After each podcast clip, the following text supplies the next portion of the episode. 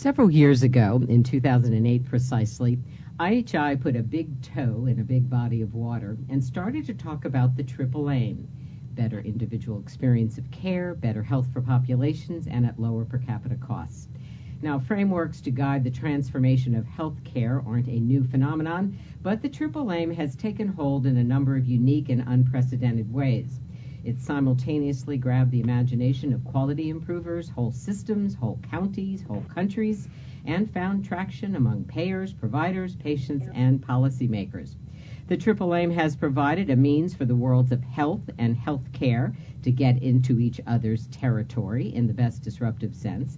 And nothing, finally, compares to the courage it's taken for hundreds and hundreds of organizations to just get down to work to see how they could turn the Triple Aim framework into new ways of doing things, offering better care to patients and better health to communities even if all the stars, like payment, weren't and aren't still aligned.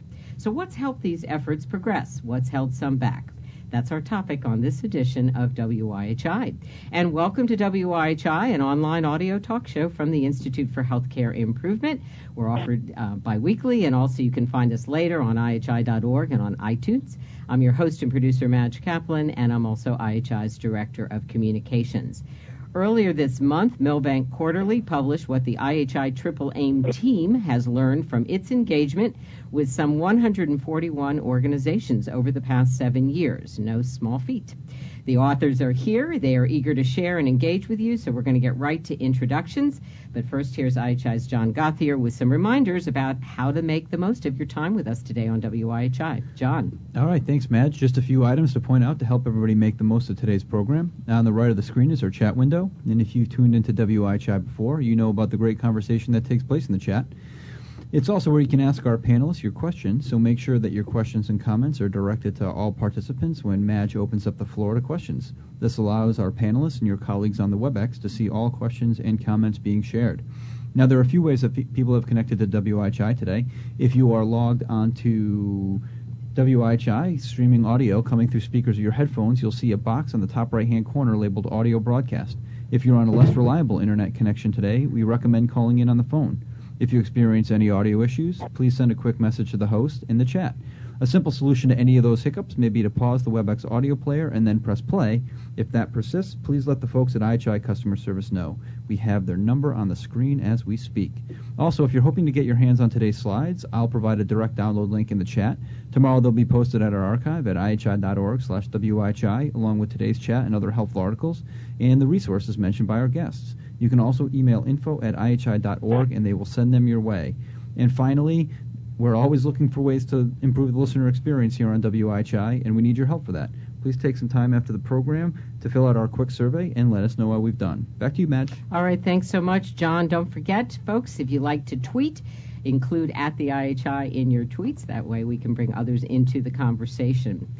Uh, so we have four authors with us today, and there are four authors of the piece, so that's pretty good, pretty good track record. Two people are here in the studio with me. Ninon Lewis is an executive director at IHI and currently leads IHI's Triple Aim for Populations focus area, encompassing the Triple Aim, population health, population management, primary care, and community-wide improvement efforts. Welcome, Ninon. Great to be here, Madge. Trissa Torres is at her side. She's a senior vice president at IHI with responsibilities for the pursuit of the IHI Triple Aim, the transformation of primary care, the creation of systems to ensure reliable care transitions, and engaging community partners to improve the health of populations and communities. Trissa is a preventive medicine physician by training. We're going to hear some about that today as well. Welcome, Trissa. Hello, everyone. On the phone, we have Kevin Nolan, a statistician and consultant at Associates in Process Improvement and a senior fellow at IHI. Since 1986, Kevin has focused on developing methods to help manufacturing, healthcare, and service organizations accelerate their rate of improvement. Hi, Kevin. This is your chance to call in, say, I'm here. Kevin has to take himself on off mute, but I know he's there. Okay, and now we also have John Whittington on the phone. John is uh, IHI's lead faculty for the Triple Aim. He brings more than 30 years of experience in medicine, population health, and patient safety. He previously served as the medical director of knowledge management and patient safety officer for the OSF healthcare system in Peoria, Illinois. Welcome, John. Well, thanks, Madge. Great that you're here. All right, John, we are going to lead off with you, and I'm just going to say it once. And if anybody wants to say anything during the chat, uh, this is an interesting day for our discussion on the Triple Aim because of today's uh, court decision on subsidies in the Affordable Care Act, and uh, always something, uh, some additional context in terms of the stability or not of the policy environment. So, John, there's a lot of activity in healthcare all across the U.S. right now uh, that, in word at least, associates itself with the triple aim, whether the deeds always match the rhetoric. Something has happened the past seven years. So it's your job in these brief five minutes to give some character to the trajectory of the triple aim since 2008 and uh, how come it's become so relevant. Thanks, John.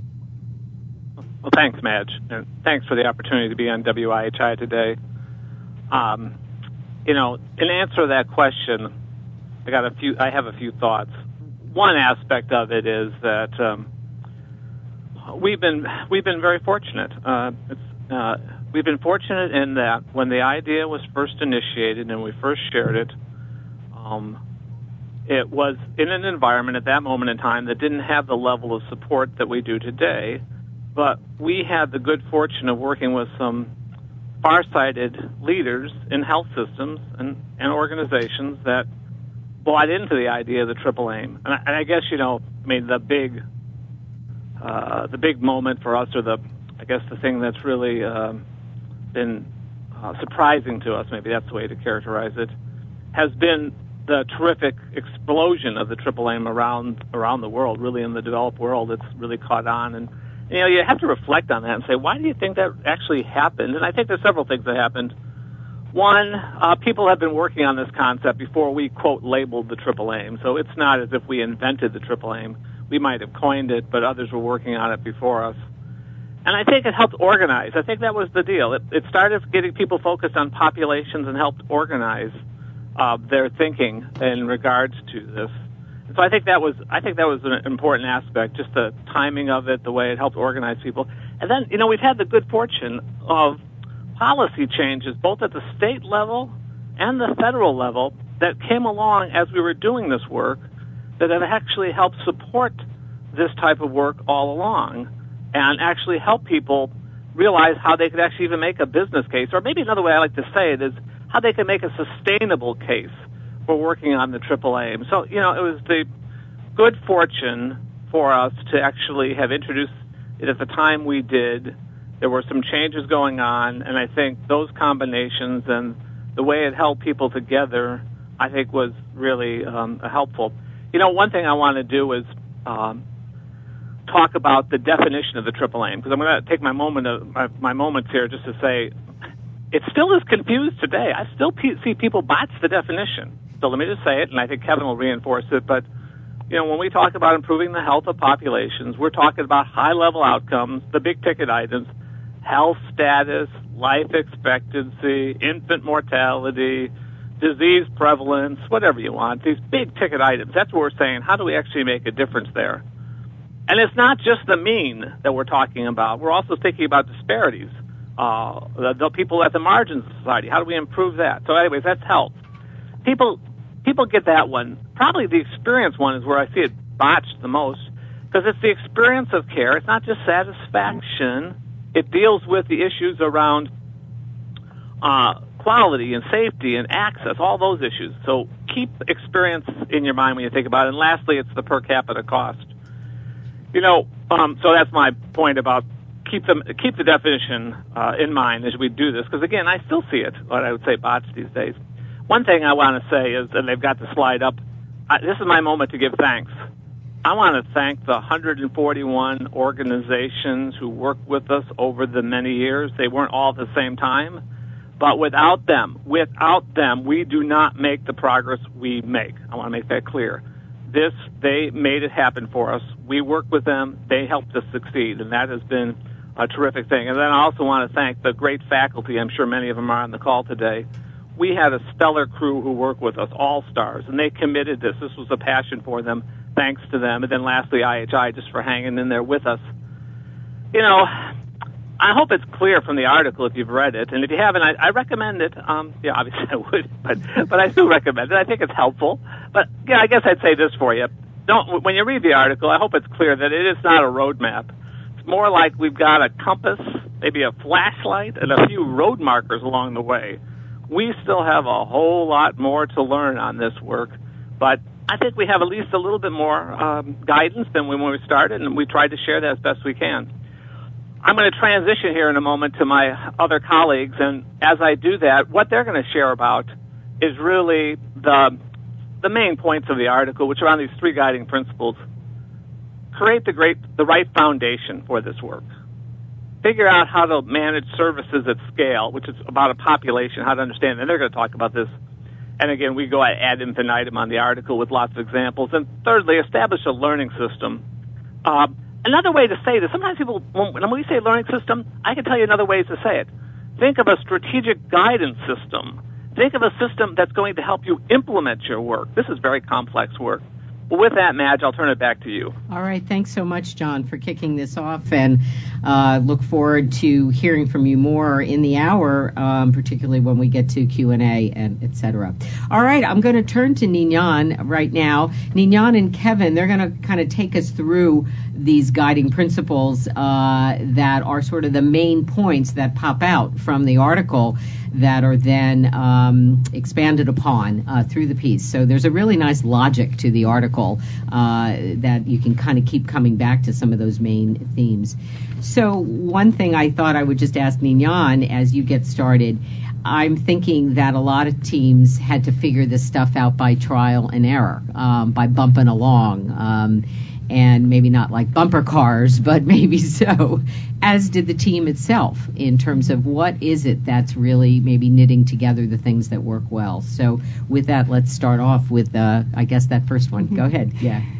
So, thanks, Madge. You're actually absolutely right. Um, we like to say that the world always looks better in PowerPoint. So, we might be walking through a few slides and they seem descriptive and prescriptive, but this really was the challenges and the successes of those 141 organizations and coalitions. So, um, the first piece of learning of those guiding, those three guiding principles for results on the triple aim is building first building that foundational setup for population management, and that ultimately comes down to three seemingly simple but absolutely paramount things. Um, and the first is is should be the number one thing that you work on as soon as you're taking on the triple aim, and that's ultimately choosing a relevant population for improved health care and lowered cost. Everything else flows from your identification of the population that you hold yourself accountable for for all three dimensions of the triple aim. Um, where might your levers be to actually work on that population? And, and with the organizations that we worked with, um, two different types of populations um, came to be. Um, there's some healthcare organizations that were working with enrolled populations, those discrete populations. They might be paying for the care or providing the care. You can get your arms around that population. You can enumerate that population. Usually, that might be patients of a particular health system or all those that call Dr. Smith their doctor. It could be employees of an organization. It could be members of a health plan or members enrolled in an ACO. Um, there are a set of particular challenges um, that come from taking on a, an enrolled population. And then conversely, there are geographically bound populations, those community wide populations. And that could be down to a neighborhood, municipality level, county, state, federal, um, really being able to look geographically at your population. And that comes with a whole host of different challenges and considerations.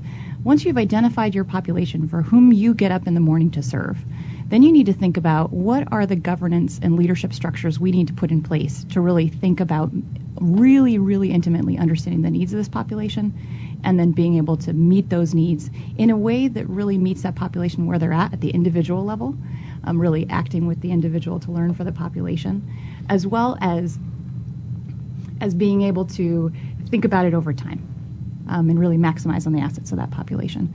And this is a for for those that were working on the triple aim. This was was a really key point was the um, identification of a leadership and governance structure.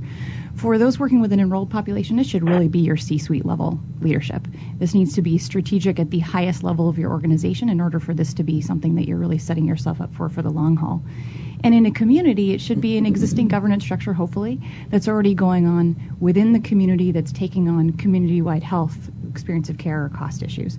Um, and especially at the community level, this got pretty hairy at times. Um, these are competitive marketplaces.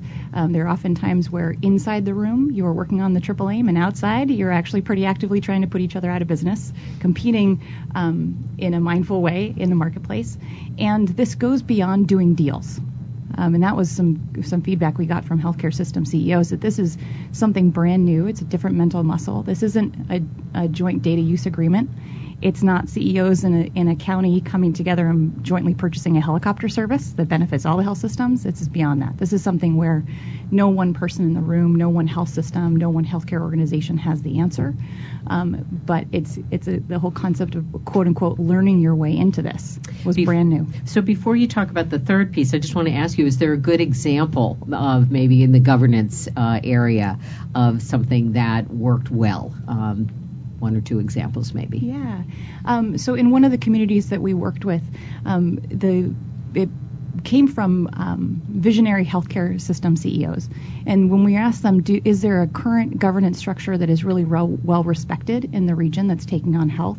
And they said, um, there are a few, um, but we really want this to get people from all different sectors, considering that it's not just community health, it's all dimensions of the triple aim.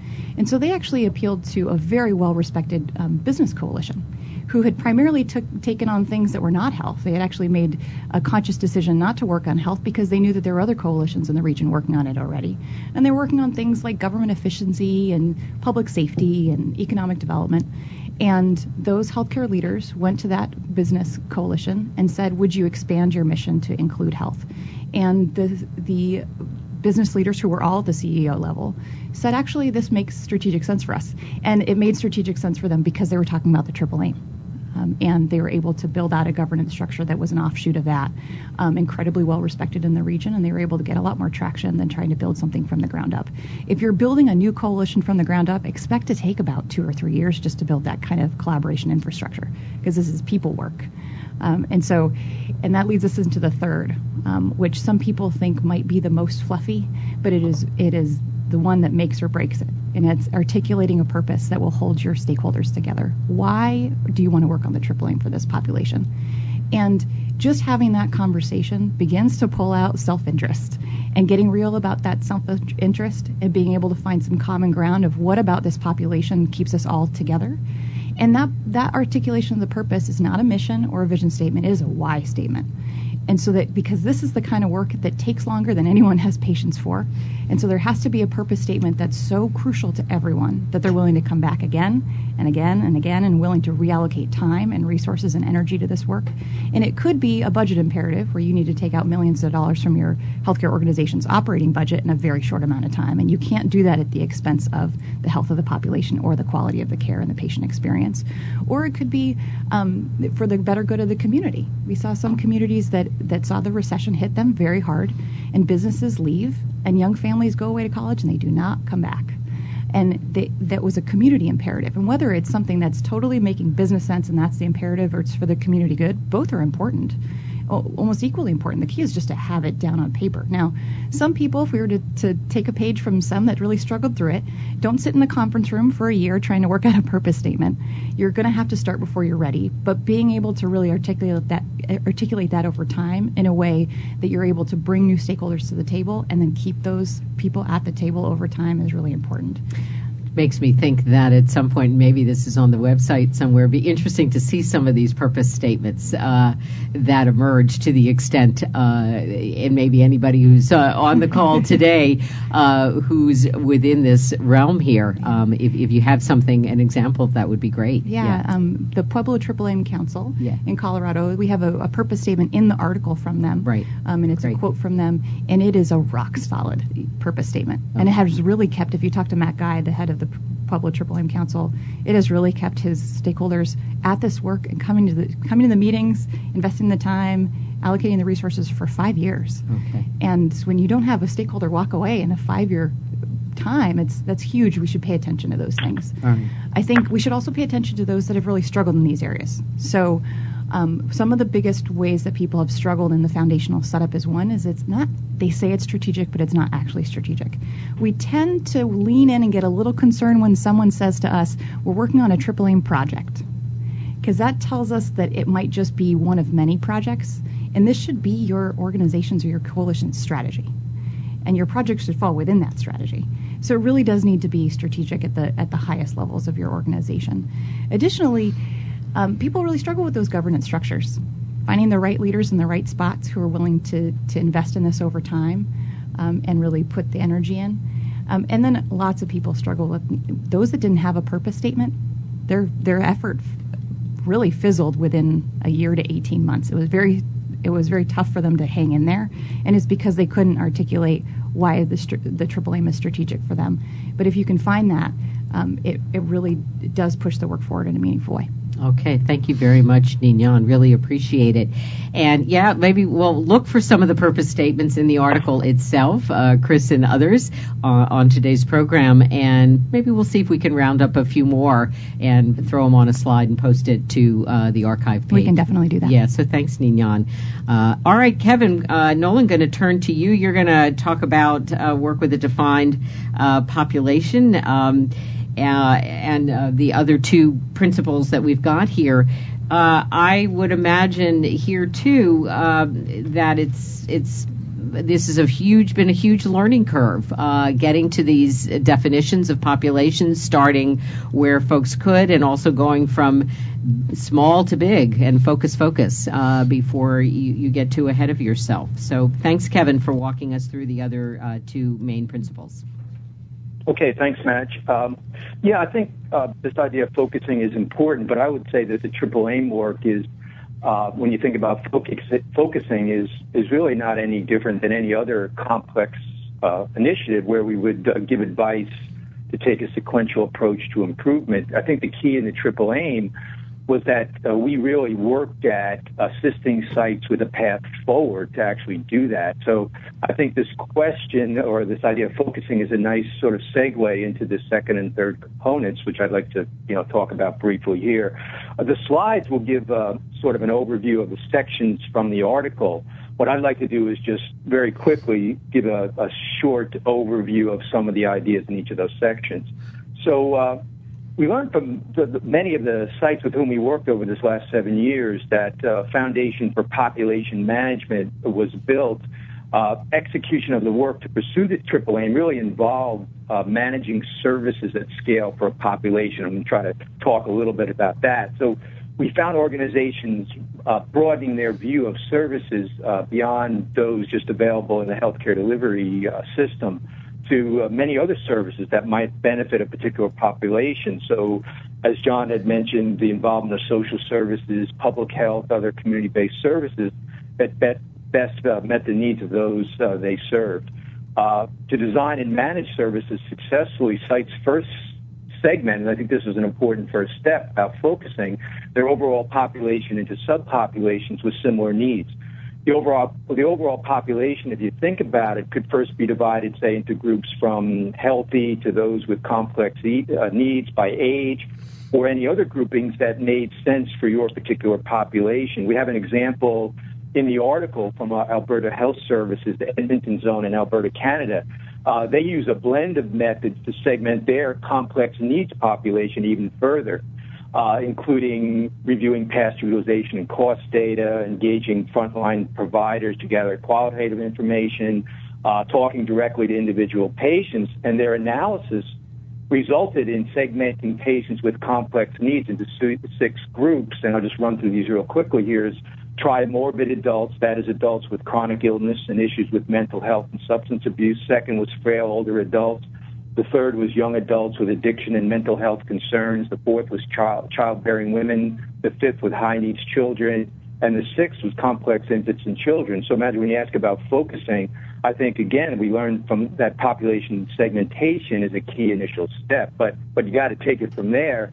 So once sites identified subpopulations, they looked at specific needs and assets of that population and from that build a portfolio of projects that, that address those specific needs. Uh, one thing, I think a very important thing that we learned was that no single project by itself, at least we haven't found one, can accomplish the triple aim for a population. It does take a set of projects that address all three dimensions of the triple aim and the different needs in the population. So you could think about, when you go back and think about the Alberta Health Services uh, example there with those six groups, uh, each of those have different needs, uh, and so you have to think about, you know, what are the different projects that, that might be set up to focus on uh, focus on those needs. Uh, we found that many organizations and communities had existing services, which was very interesting, but they really weren't integrated uh, into the into the system or available at, a, at the necessary scale. But sites did along the way learn from individual why why certain services uh, didn't have a meaningful impact, and they did work to redesign existing services or develop new approaches that were more likely uh, to succeed. The uh, it is it is that that that fifth bullet there is really important. The idea of thinking about uh, early on about moving from testing the delivery of services in a small group to delivering those services efficiently at full scale to all individuals in the population who would benefit from them. So it's very important to think early on about what full scale is for these services that you're developing for a population.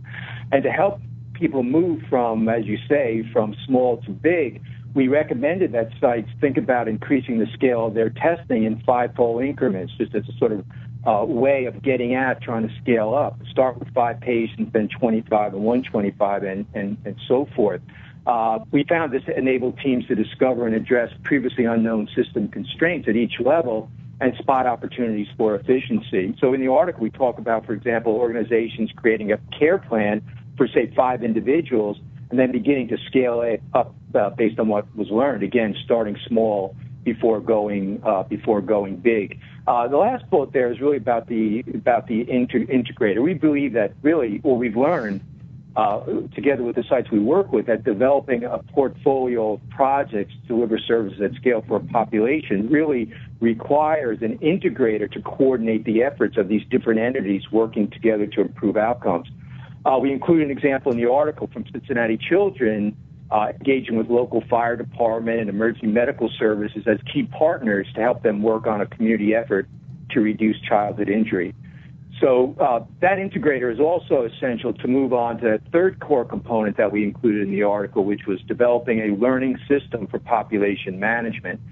Uh, this is really focused on building a system to, to, uh, to drive, I would say, and sustain the work over time.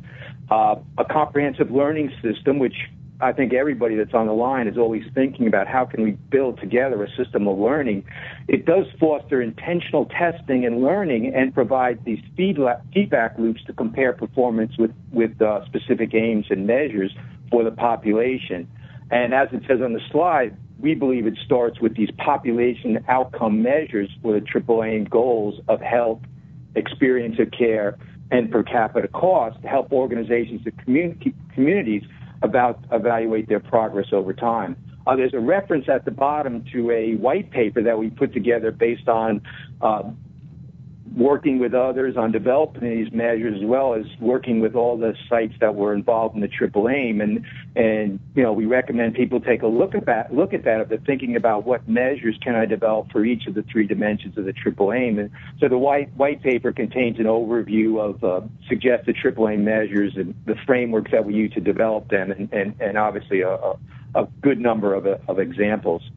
Uh, as a foundation, though, successful sites really began and then refined a theory about how they would achieve the triple aim. So each organization, each site, each community have to really sit down with their stakeholders and think about this. So in the article, we include an example from St. Uh, Charles Health System in Bend, Oregon. If they tried to achieve the triple aim, they would need to intervene in five key areas: integrated data support, enhanced primary care, care coordination for populations, partnerships with providers and partnerships with the community. So they came up with a driver diagram that laid out how they might proceed in those five areas.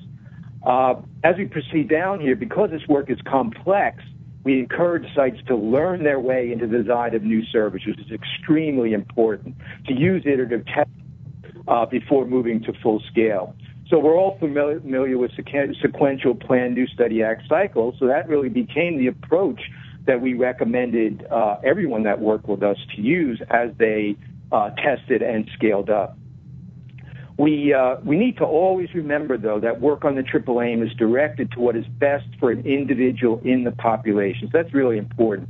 So that key mantra that we have in there, act with the individual, learn for the population, is, is something we, we use continuously. So acting on what is best for the individual helps identify generalizable principles that can form the work for meeting the needs of the broader population. So this connects back to learning about what services we really need to develop for the population. And then finally, and Ninon has gone through the idea of leaders, but leaders are needed to oversee and manage a triple aim portfolio with a really a structured approach to that oversight. Sites that were doing that we found actually made better headway. So so let me just finish Madge here by emphasizing that to manage services for a population is important to understand the needs and assets of the population before starting in with the, with the design of the services. And that I would say that knowledge of quality improvement is needed to test and learn your way to full scale and to develop a really solid and good uh, learning system. Thank you so much, Kevin. And uh, as always on WIHI, you folks know I ask people to convey quite a bit in a short amount of time. Really do invite you uh, to look at the article um, every quarter when Milbank publishes. They choose one article to make freely available. They chose this one as exceedingly important uh, because learning from this is really key to what's going to come next. And uh, Trissa Torres is also going to help us think about that a, a, little bit before we go to chat. So first, Trissa, you were part of a health system uh, as some of uh, this uh, aim work got underway and you were also yourself uh, kind of in the thick of it with some new models and pilots. So we're interested if you can reflect on that, uh, sort of how it looked from that end in terms of trying to redesign those new things uh, now you're here, of course, at IHI, and maybe you can give us some sense of sort of what's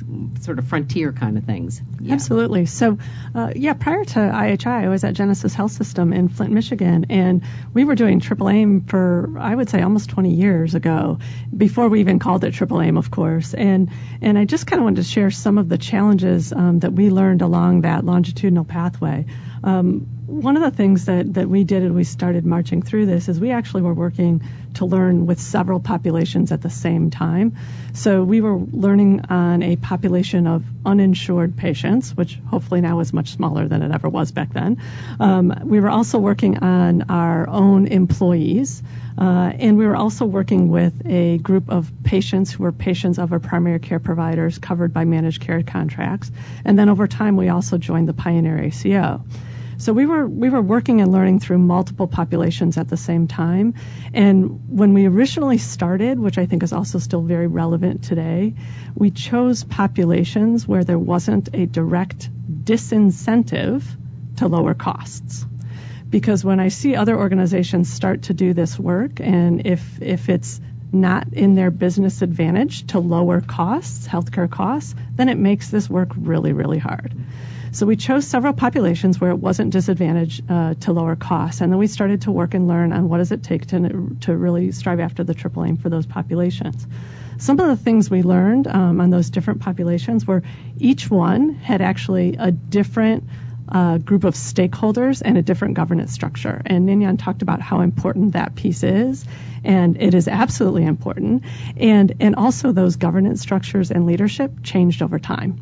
And and again, that's something we even see today. You know, you start with a group of stakeholders who are really committed to this triple aim, but some people move, so whether they leave the organization or leave the community, and champions change. So constantly revisiting that commitment to that purpose and that aim, like Ninon talked about, was so so crucial. Um, and continuing to bring more and more stakeholders into the fold really helped keep us going. Another thing that we found very challenging, and again, I see as we work with um, ACOs and other organizations and communities around the country now, I, I continue to see as a challenge, is data sources were so complex. And we often found that with the different populations we were working with, we couldn't necessarily get system level metrics on all three aims.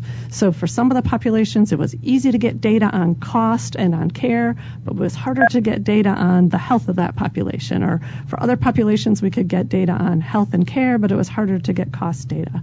So it wasn't always easy to get the information we needed, um, but we still found that we could weave these learnings together to really, still test our theory. And we did learn that there were surprisingly a number of interventions and outcomes that were actually quite similar across these diverse populations. So, you know, one just to give an example, one of the specific interventions that that we tested in multiple populations was a health navigator approach, which was an extension of a primary care practice, but it really engaged people in their own self-management, and we found that to be very effective across all these different um, populations. So, so even though there were challenges in, in governance and structure and infrastructure, challenges in, in how we gathered and, and used that data, we also found, found lots and lots of synergies and really were able to learn rapidly over time, um, although continue to learn over the long term. I mean, this is a long term commitment, as others have also said,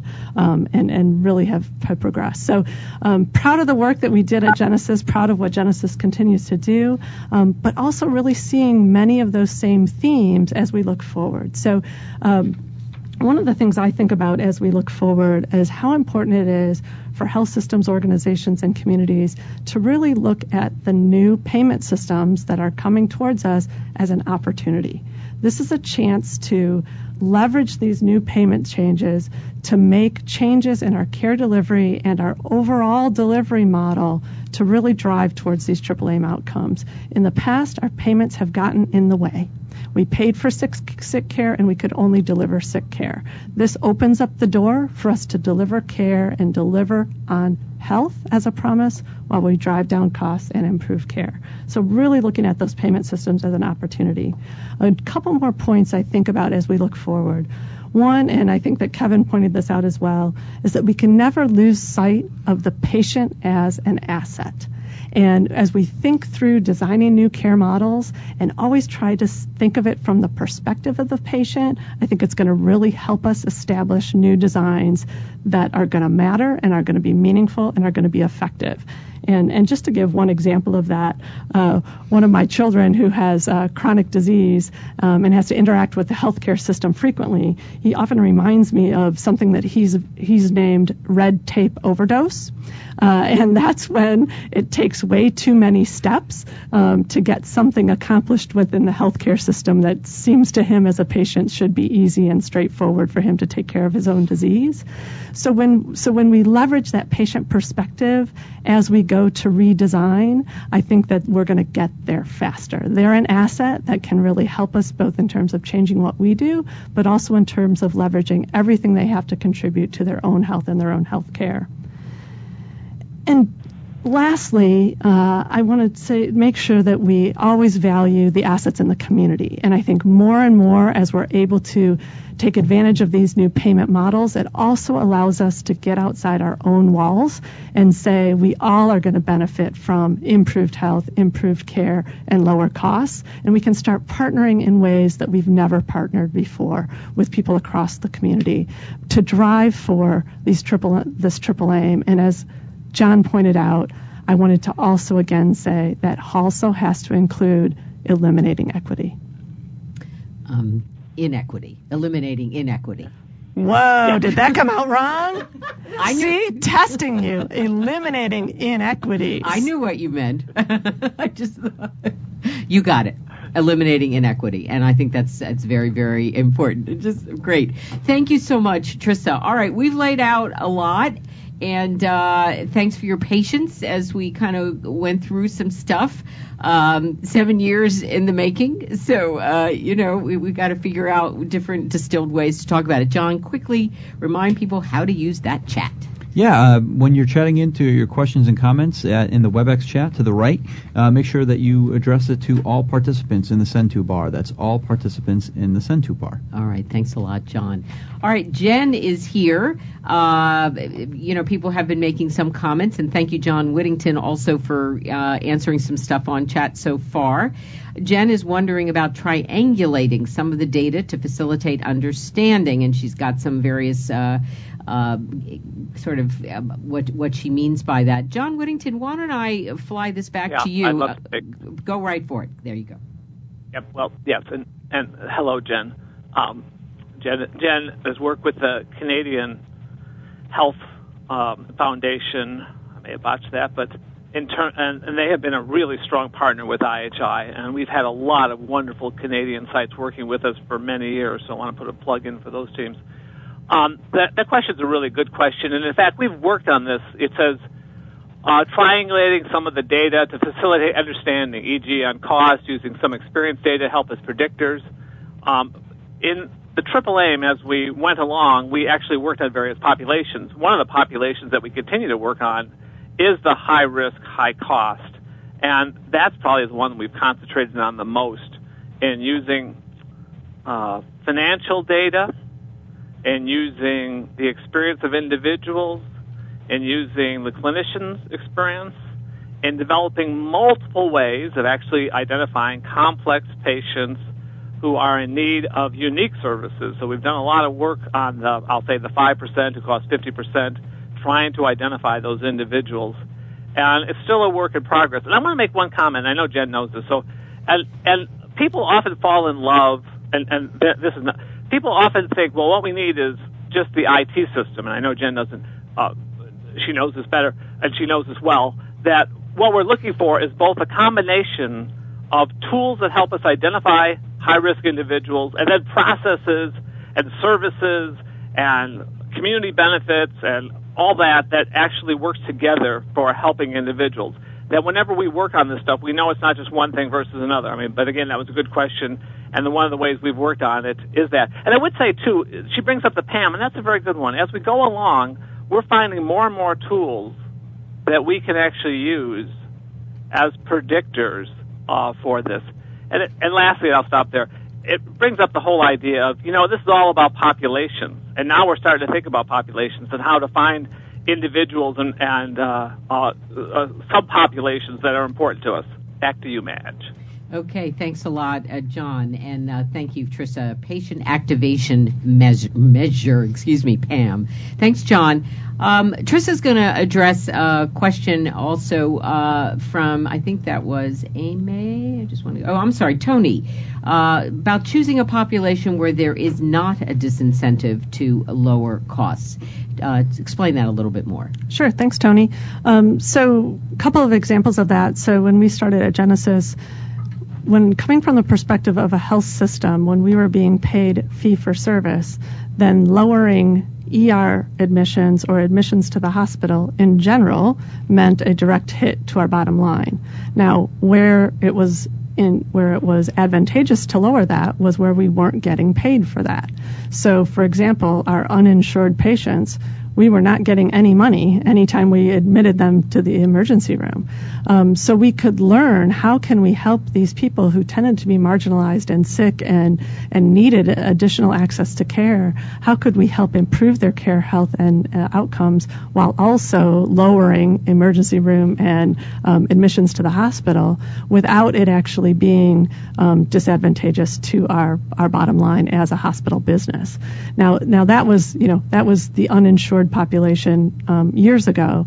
But similarly now, when we see uh, organizations working in, say, risk contracts and, and taking shared savings, shared risk, or accountable care type of models, then the idea is that by lowering total costs of care and being able to share in those savings, then that um, changes the financial incentive. So, so that you want to provide the best care at the lowest cost, as opposed to um, providing more services in order to then meet your fiscal requirements. Okay, thanks very much. Um, I'm going to ask Kevin. Uh, let me not put you on the spot here, but uh, since we're on the theme a little bit about costs and money, Um, there is there are some examples within the article, but what would you say right now or is kind of some of the evidence around the ability to lower costs and sort of how much that is uh, starting to manifest itself in, in different ways? Uh, well, Madge, I would I would say I think the work we're doing now, again, coming back to segmenting the population, working with you know a lot of organizations probably on the line and communities are working with organ working with uh, individuals with complex need that have, uh, you know, predicted to have uh, high risk and high future costs. So I think really focusing on that particular subpopulation, and uh, and we're working with a few organizations around that now. That that some are through through some of the work they're doing are able to show at least preliminarily that for that particular subpopulation, there's some opportunity to to reduce costs there. And as John as John mentioned, because that population you know, 5% uh, is, is costing 50%. Just by working on that particular population, you have the opportunity to work on, uh, to, to actually affect total cost per capita in the long run. But that's, you know, I think that's some preliminary work. The idea of, of focusing on population, subpopulations where the cost is high, and then having good models reduce costs there can can affect uh, the total per capita cost for the entire population. So that's the sort of the avenue that we're working on right now and hope to learn more about. Thank you very much. Um, it, it, makes me think also, it's sort of an interesting thing. We have. Um, in, in this past week, the Harvard Business Review published uh, an article about some interesting employer work, and that's on IHI's website. And while it's not couched as the triple aim, um, some very, very interesting uh, work where a coalition came together in terms of uh, health system, uh, employer, et cetera, focusing on population in terms of the employees and some interesting cost reduction uh, information there. So we'll, we'll put a link in there. John, um, I'm going to come back to you, I think if it's okay, and ask uh, there was a question about any examples or what are we finding out about ways that we can reduce disparities, improve equity from this work in the Triple Aim, either what's in the article or anything else you might want to say about that? Sure. Um, this person is asking I mean, asking what, what kinds of population based interventions uh, might have that impact. Well, I mean, the biggest one of all the years was not in the article. Um, the biggest example that I know of uh, come, came from a, a, primary care coalition in England, and um, this work uh, was in Bolton, England, which is just a little bit north of Manchester. In any case, they decided that they wanted to work on decreasing um, health equity around cardiovascular disease. And what they did is it's a population of about 300,000, and or 350 maybe. And they decided they would find them all. They would find everyone at risk above the age of 45. And just as an FYI, people say, "Oh, it's England and they're not heterogeneous." They had 51 different languages spoken in this particular community. It wasn't a wealthy community to start with, and the life expectancy difference. And this is and this exists in the United States. So don't go, "Oh, well, we're not like this. We're like this." The life expectancy difference between uh, the richest and poorest quintiles was approximately 15 years. So make a long story short, as a community, they found they went to find them all, everyone who is at risk for cardiovascular mortality, then get them appropriate treatment, and then measure the impact. In two years, it cut the it cut heart attack rate by 50%. In four years, it cut the uh, cardiovascular mortality by 25%, and the gap between the richest and poorest fell by approximately three years of life expectancy. So at the end of the four year period of time, instead of having a 15 year life expectancy, it was closer to 11 year life expectancy. That's about the best work I've ever seen in my life. Mm-hmm. It's interesting. Has that been written up anywhere? As far as you know, we can look into it, um, but be interesting. Not that, not pol- yeah. I've only seen it in PowerPoints. I've never seen okay. it published. All right. Well, we'll see what we can find as well. Thank you for that, uh, John. Uh, suggestion uh, from Karen to all participants to be thinking a little bit about the WIC program. uh, and the large WIC workforce to reach across uh, to health plans and health systems. I have no doubt uh, that that probably is happening in different locations. Uh, and uh, as we talk about this work today, of course, we're mindful of other interesting efforts uh, out there. And um, what I'd like to just suggest to our audience as you see these comments, uh, w- feel free to um, identify, you know, where your own work might fit in here. I'm curious where people would see themselves on the journey uh, with with the triple aim. What about ACOs um, and uh, kind of as a manifestation of taking this work forward? Trissa, maybe I'll come back to you for that. You talked about this opportunity uh, that as we look ahead, that there's some opportunity that has really opened up and um, maybe this isn't entirely fair. We can't quite use money as an excuse or payment, um, or that's going to wear thin, uh, maybe sooner than we think. And there are some opportunities now, and are ACOs a good example of that? You know, I think that there is a lot of positive learning going on within the accountable care organizations that are out there. And of course, we have to remember that there's a lot of diversity within those accountable care organizations. Some are funded through the government, through Medicare, some are Medicaid, some are through commercial health plans, um, some are physician driven, some are hospital driven. But I think, and and there's some really positives about it. There's some cautions. Um, so in general, accountable care organizations are set up such that you're accountable for both the care and the cost of a defined population of patients. Now, if you'll notice, that gets at two out of three of our aims, right? So it's not all triple aim. But one of the things that I've seen in working very closely with many, many ACOs is it actually heads us towards the triple aim.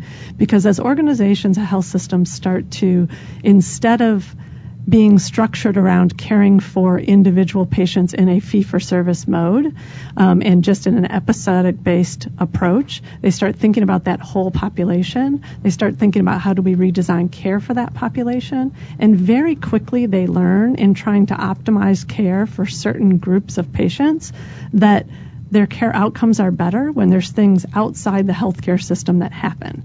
So the example of that I would say is, you know, take an elderly chronic disease patient, um, and we find that maybe that elderly chronic disease patient living in their home maybe has a difficult time um, getting to and from the doctor, maybe has transportation issues, maybe has difficult time seeing, and so when they try to take their medications, they maybe make mistakes and have trouble with their medication. They maybe don't have the kinds of social supports they need, and maybe don't always eat healthy because they either can't prepare their food or don't have access to healthy food.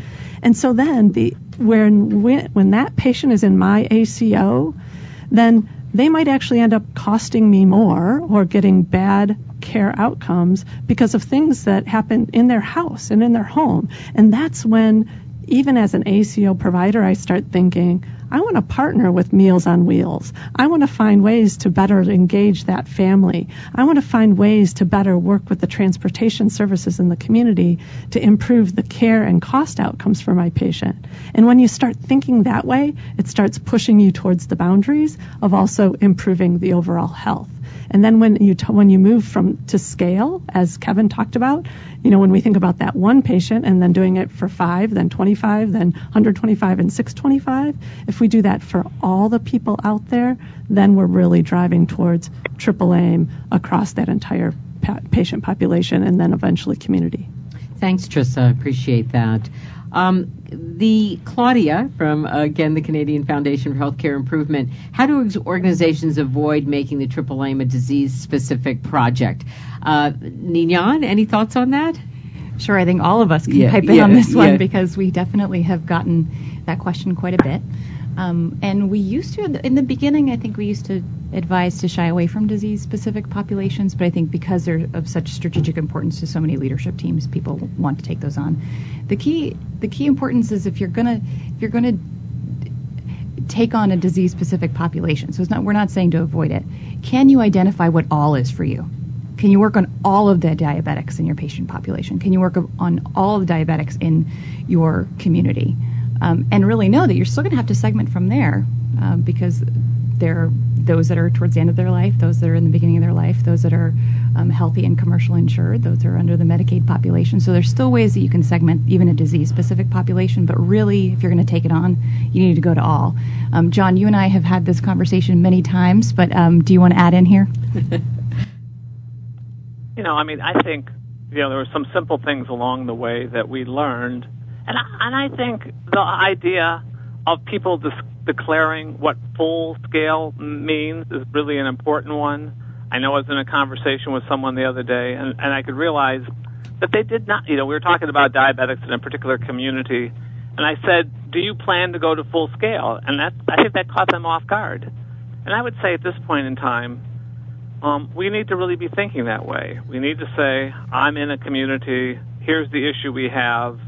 Um, can we go to full scale? Not full scale overnight, um, but full scale over a period of time. And that, that we put our aspiration at that level, that we plan to reach them all. Like the example I used with Bolton, England, where they said, look, we're going to find not every, not every person in our society, but every person who meets this category. Infant mortality, or I use the example of cardiovascular risk we're going to find them all. And that's a big deal. And going to that, I think, is what we need as societies. We're going to make the progress we need. Back to you, Madge. Okay, thank you. Trissa. And just the one other com- comment I was going to make relative to a disease specific population is it's a great way to learn. And, and we can learn about population management starting in many ways. But with a disease specific population, many, many people don't only have one disease.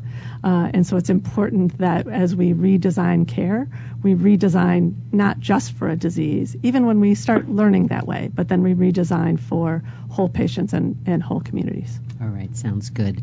All right. Hey, Madge, Madge just, let me just add one last thing. Please do. measurement, yes, please from do. A measurement, from a measurement standpoint, I think any population that you select, you got to keep your you know eye on the three dimensions: health, experience, and cost. So I think everything I agree totally with what everybody said, but then make sure that you're not just measuring the experience for diabetic patients. That's more project. Good point. Okay, thank you. Well, Kevin, here's what I'm going to do now, and and I'll I'll start with you. Kind of some final remarks. We are at kind of wrap up time for the show. Um, I want to remind people um, that even when we've been talking and the guests have been talking in in maybe some you know. Uh, higher level terms about things. This is all based on very granular work. Uh, so none of these ideas didn't spring from from nowhere, and that's one reason we really do want to encourage you uh, to look at the article, look at the examples. Two very nice case studies uh, from the Indian Health Service as well as Bellin uh, that kind of show you maybe sort of if we have the whole orchestra all kind of uh, there and assembled and and uh, you know working well together what that looks like. So, Kevin, let me start with you, and we'll go around the horn. And I think as part of Ninon's remarks, she can give you a sense of even some ways you can jumpstart your work. Kevin. Okay, just quickly, when when IHI developed the triple aim, it was based on a theory that the needs of society were not being well served by the healthcare system, in part because the aim was insufficient. So it was hypothesized back in 2007-8 that putting health experience and cost per capita together as the purpose of the health system would spur innovation and new ways of collaborating. So I think it has, and I think we need to continue uh, everyone sort of joining in in this collabor- collaboration and learning for the next seven years. All right, that sounds good. Uh, John, some thoughts? Well, I would just say ditto to the well thought uh, comments that, Ke- that Kevin just made there, and, and I would just say that there's a lot more for us to learn, particularly around data and how to u- utilize that better um, new types of workforce, community health workers, and how to utilize that better. And again, I think we should expand our work on health equity. So back to you, Madge. All right, thank you, Trissa. The one thing I also wanted to point out was, uh, again, so many more organizations are, are ready and willing to work together on these aims. And so health plans um, are our partners in changing care models. Um, many, many partners in the community. And even uh, one of the things from the health system perspective, the community health needs assessment as a means to start to learn about what's happening in our community, what's needed, and where we can collaborate and cooperate. Uh, lots of ways to break down boundaries and really push push forward on the AAA. Okay, thank you very much. All right, and Ninon, and we'll throw up this slide here. It's some interesting things coming up at IHI. Yeah. Sure. Uh-huh. I guess the last thing I would say before talking Yeah. about some of the things that are coming up, I mean, ultimately the Triple Aim is about better understanding and meeting the needs of the population. And the Triple Aim gives you a strategic framework to, for your leaders to think about, for your frontline improvers to think about, and it gives you a set of balancing measures so you can see how you're doing over time. And, and I think if you're thinking about just one thing you could do by next Tuesday, is to think about in your population, could you just talk to five people? Five patients that are getting your service or that, that are receiving your services. What what does your day look like from the moment that you wake up in the morning to the moment that you go to bed? You would be surprised at how much learning you can you can get from just talking to five individuals. And in the product development world, they say that if you interview 10 people, you get just as much, if not more, information as if you surveyed 100. And if they can do that in product development, there's no reason why we can't take a page from that and apply it to healthcare. So talk to five individuals, you get a lot of ideas. All right, that's a So good one. Yep. there are some actually very practical ways of getting involved in this Triple Aim work, and know that the Triple Aim sites that are in the article were involved in us in this type of work that's up on the slide. So um, we are entering our second year of the Better Health and Lower Costs for Patients with Complex Needs Collaborative that came straight. It was a spin-off program right from the Triple Aim Collaborative, so you'll be working on the same stuff they've been um, in the article. Um, so d- they will be accepting teams throughout the summer. Um, if you're interested, definitely email IHI for more information, and that team will get on the phone with you and just understand your needs and see if it's a good fit for you. Then there's uh, three different um, web and actions, which are web-based programs um, that offer curriculum and teaching, and then also active testing in between.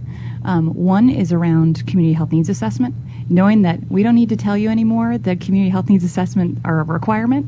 This this program is really about okay, once it's once you got one, what do you do and actually turn it into something that's not a piece of paper that sits on a desk, but you become a meaningful community partner in the process.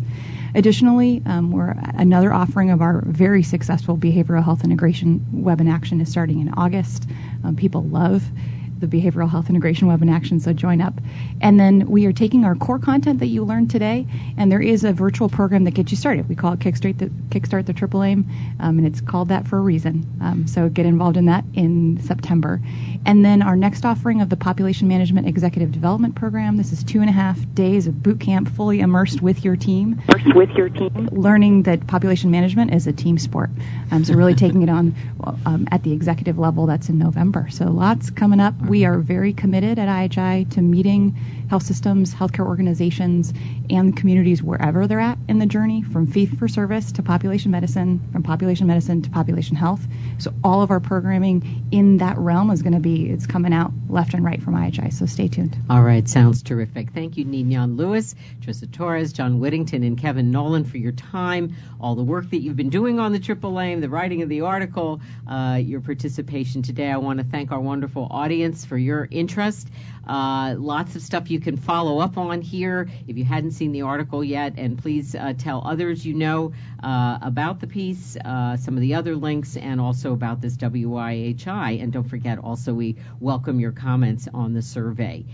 Coming up on WIHI on July 9th, we're going to be talking about Project Echo out of New Mexico and kind of taking the country and increasingly the world by storm in a very, very interesting way. Believe me, it's not just telemedicine, as you're going to hear from the very eloquent Dr. Sanjeev Arora.